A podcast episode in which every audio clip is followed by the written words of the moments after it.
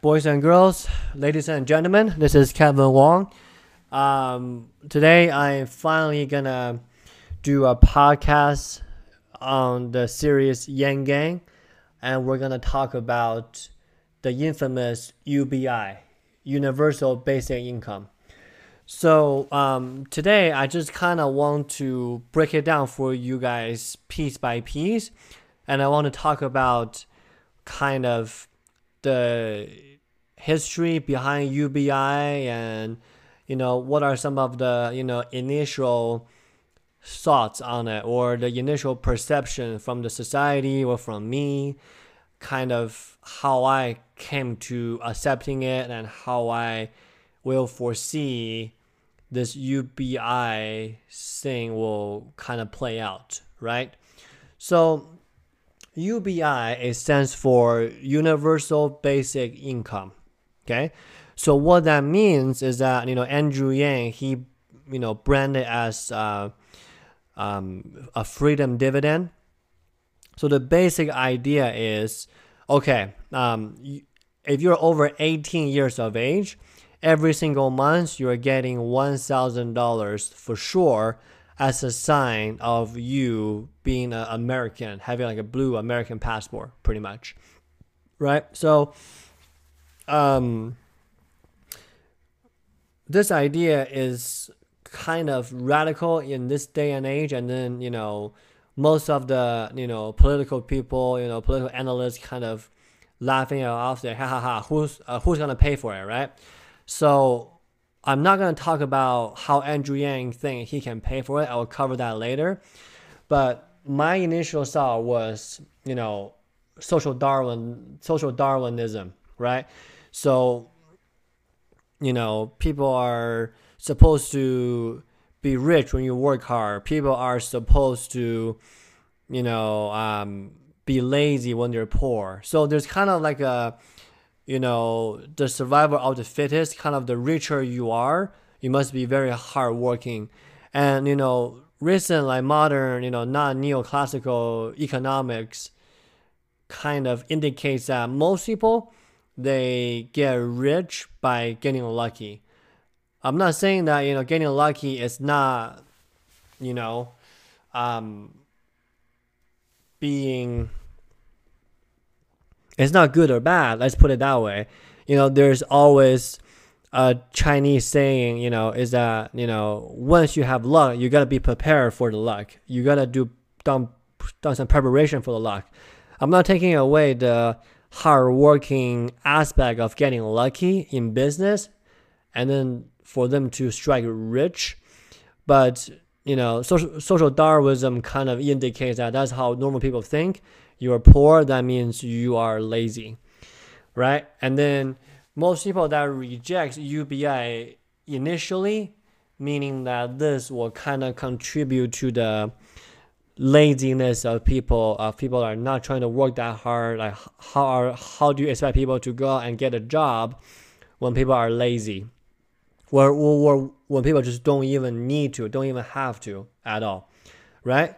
And you know that's kind of on the negative side of things. On the other hand, the reason that Andrew Yang think we do need UBI is because with the advancement of artificial intelligence, there will be job displacement. Right?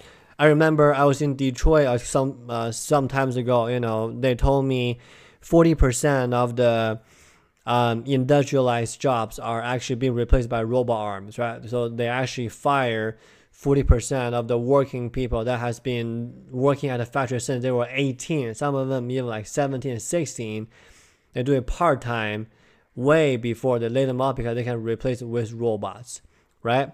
And I'm gonna dive into more and more about you know different industry, the truckers.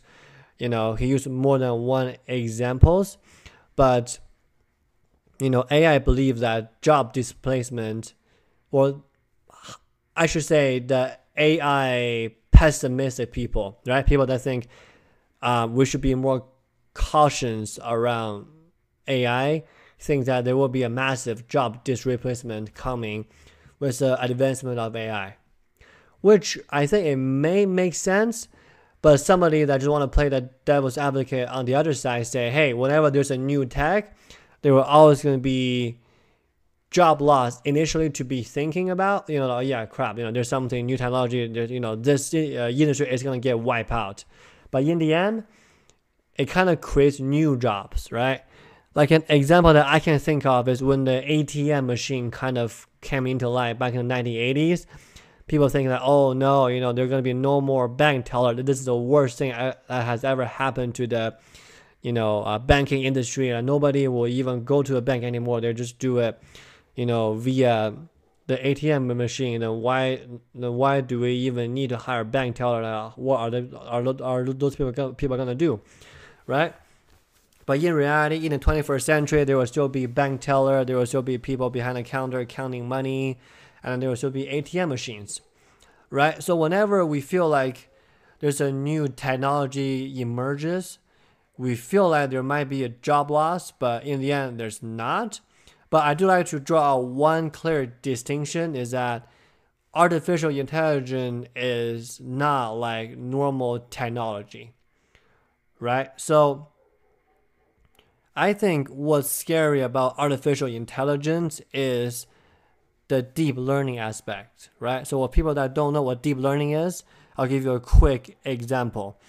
So, you know, uh, most people know about AlphaGo, right? It's like a chess AI that's developed by by uh, Google.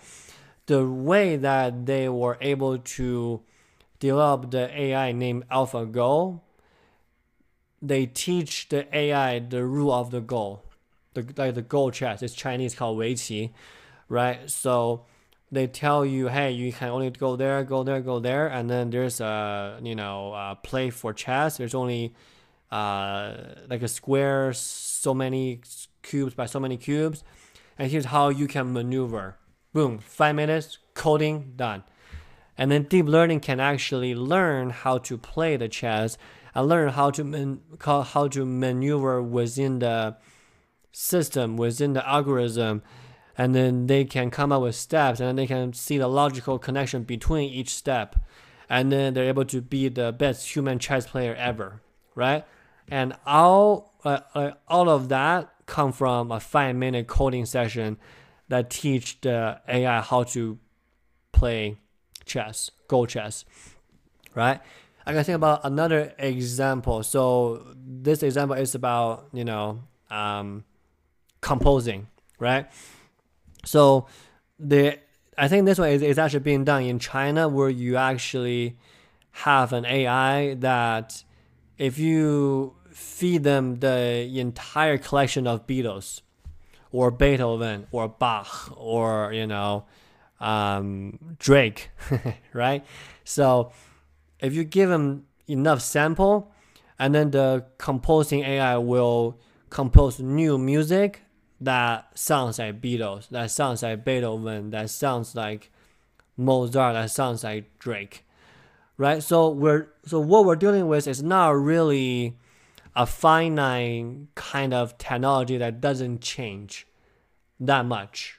I mean, ATM machine like, it does change it. I'm sure that the ATM machine that people used back in the 80s are probably so much worse than the ATM machine that we have right now. But my point is the ability to reinvent themselves, the ability to come up with things and see logical connection, and see positive steps by themselves, or so much superior than what humans can do. That part will display more jobs because you know most people they don't go to ATM just to you know deposit money. Most people that you know go to a bank teller they need to do some paperwork. They need to meet with the advisor. They need to um, you know handing cash. They want to make sure that everything goes right. An atm cannot fully replace a human yet but when you have something a deep like a deep learning ai it probably can replace more more jobs and more human function in that regard, right? And then Andrew Yang thinks that we're in the fourth industrial revolution that's led by AI. So we gotta be ready to counter the job displacement And the number one thing for people to have a safety net is UBI, right? So that's his argument, and I kind of want to dive into a little bit of the history of UBI, kind of give you guys more perspective, right? So, first of all, the UBI is not a brand new idea. Um, it was brought into Congress, you know, um, back in early 1970s. It almost passed in 1971, you know, as a leg- as a legislation. Uh, you know, Martin Martin Luther King, Dr. King actually approved of it.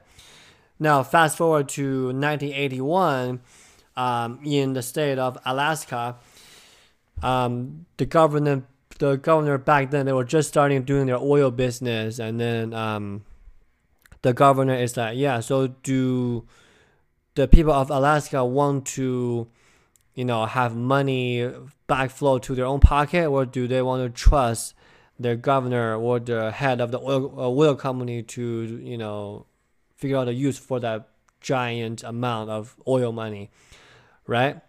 And then you know the, the people voted for him and they wanted to get the money them them you know for themselves for themselves for the usage and then they start getting UBI after 1981. So it has been over 30 years that people are getting UBI in the state of Alaska, and, and then you know people love it, right? Like people will want to pay more taxes to even get more UBI because you know the actual amount of income will actually help them with their daily life, with their daily routine, and then help them to be to become more more of a safety net in that regard, right?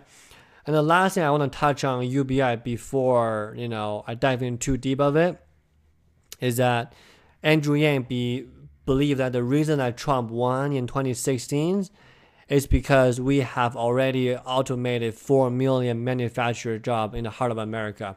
We're talking Michigan, we're talking Detroit, we're talking all of those uh, states that flipped to vote for Trump. And then we have been doing that now for the last five years or 10 years, for the last 20 years. So we have seen a trend that has been going on for the last decades. And this is the sign of people having enough of it, right? This is a sign of people are actually saying, hey, I don't want this anymore. So that's why, in a nutshell, I personally believe that the election of Trump is kind of a sign of overcorrection.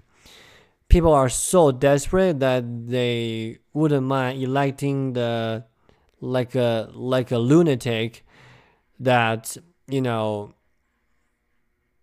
maybe they will risk having a bad change but the thing is is that they would rather have anybody else besides a poli- like a politician right which i think that's why you know Andrew Yang has been picking up steam. I'm recording this early October.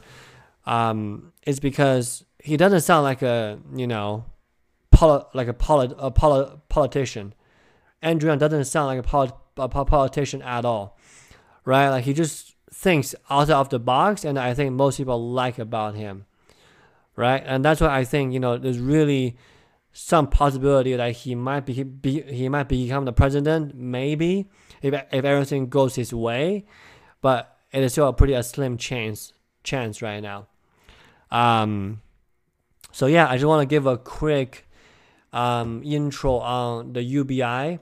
I know I, I have been teasing it for like a little bit, you know, um, from the previous episode. So um, I'm gonna dive into more of the UBI in terms of more t- more particular situation next. And uh, you guys can stay tuned and please give us five stars on Apple Podcasts, you know, uh, uh, Spotify and other apps. And I'll talk with you guys later. Bye. You know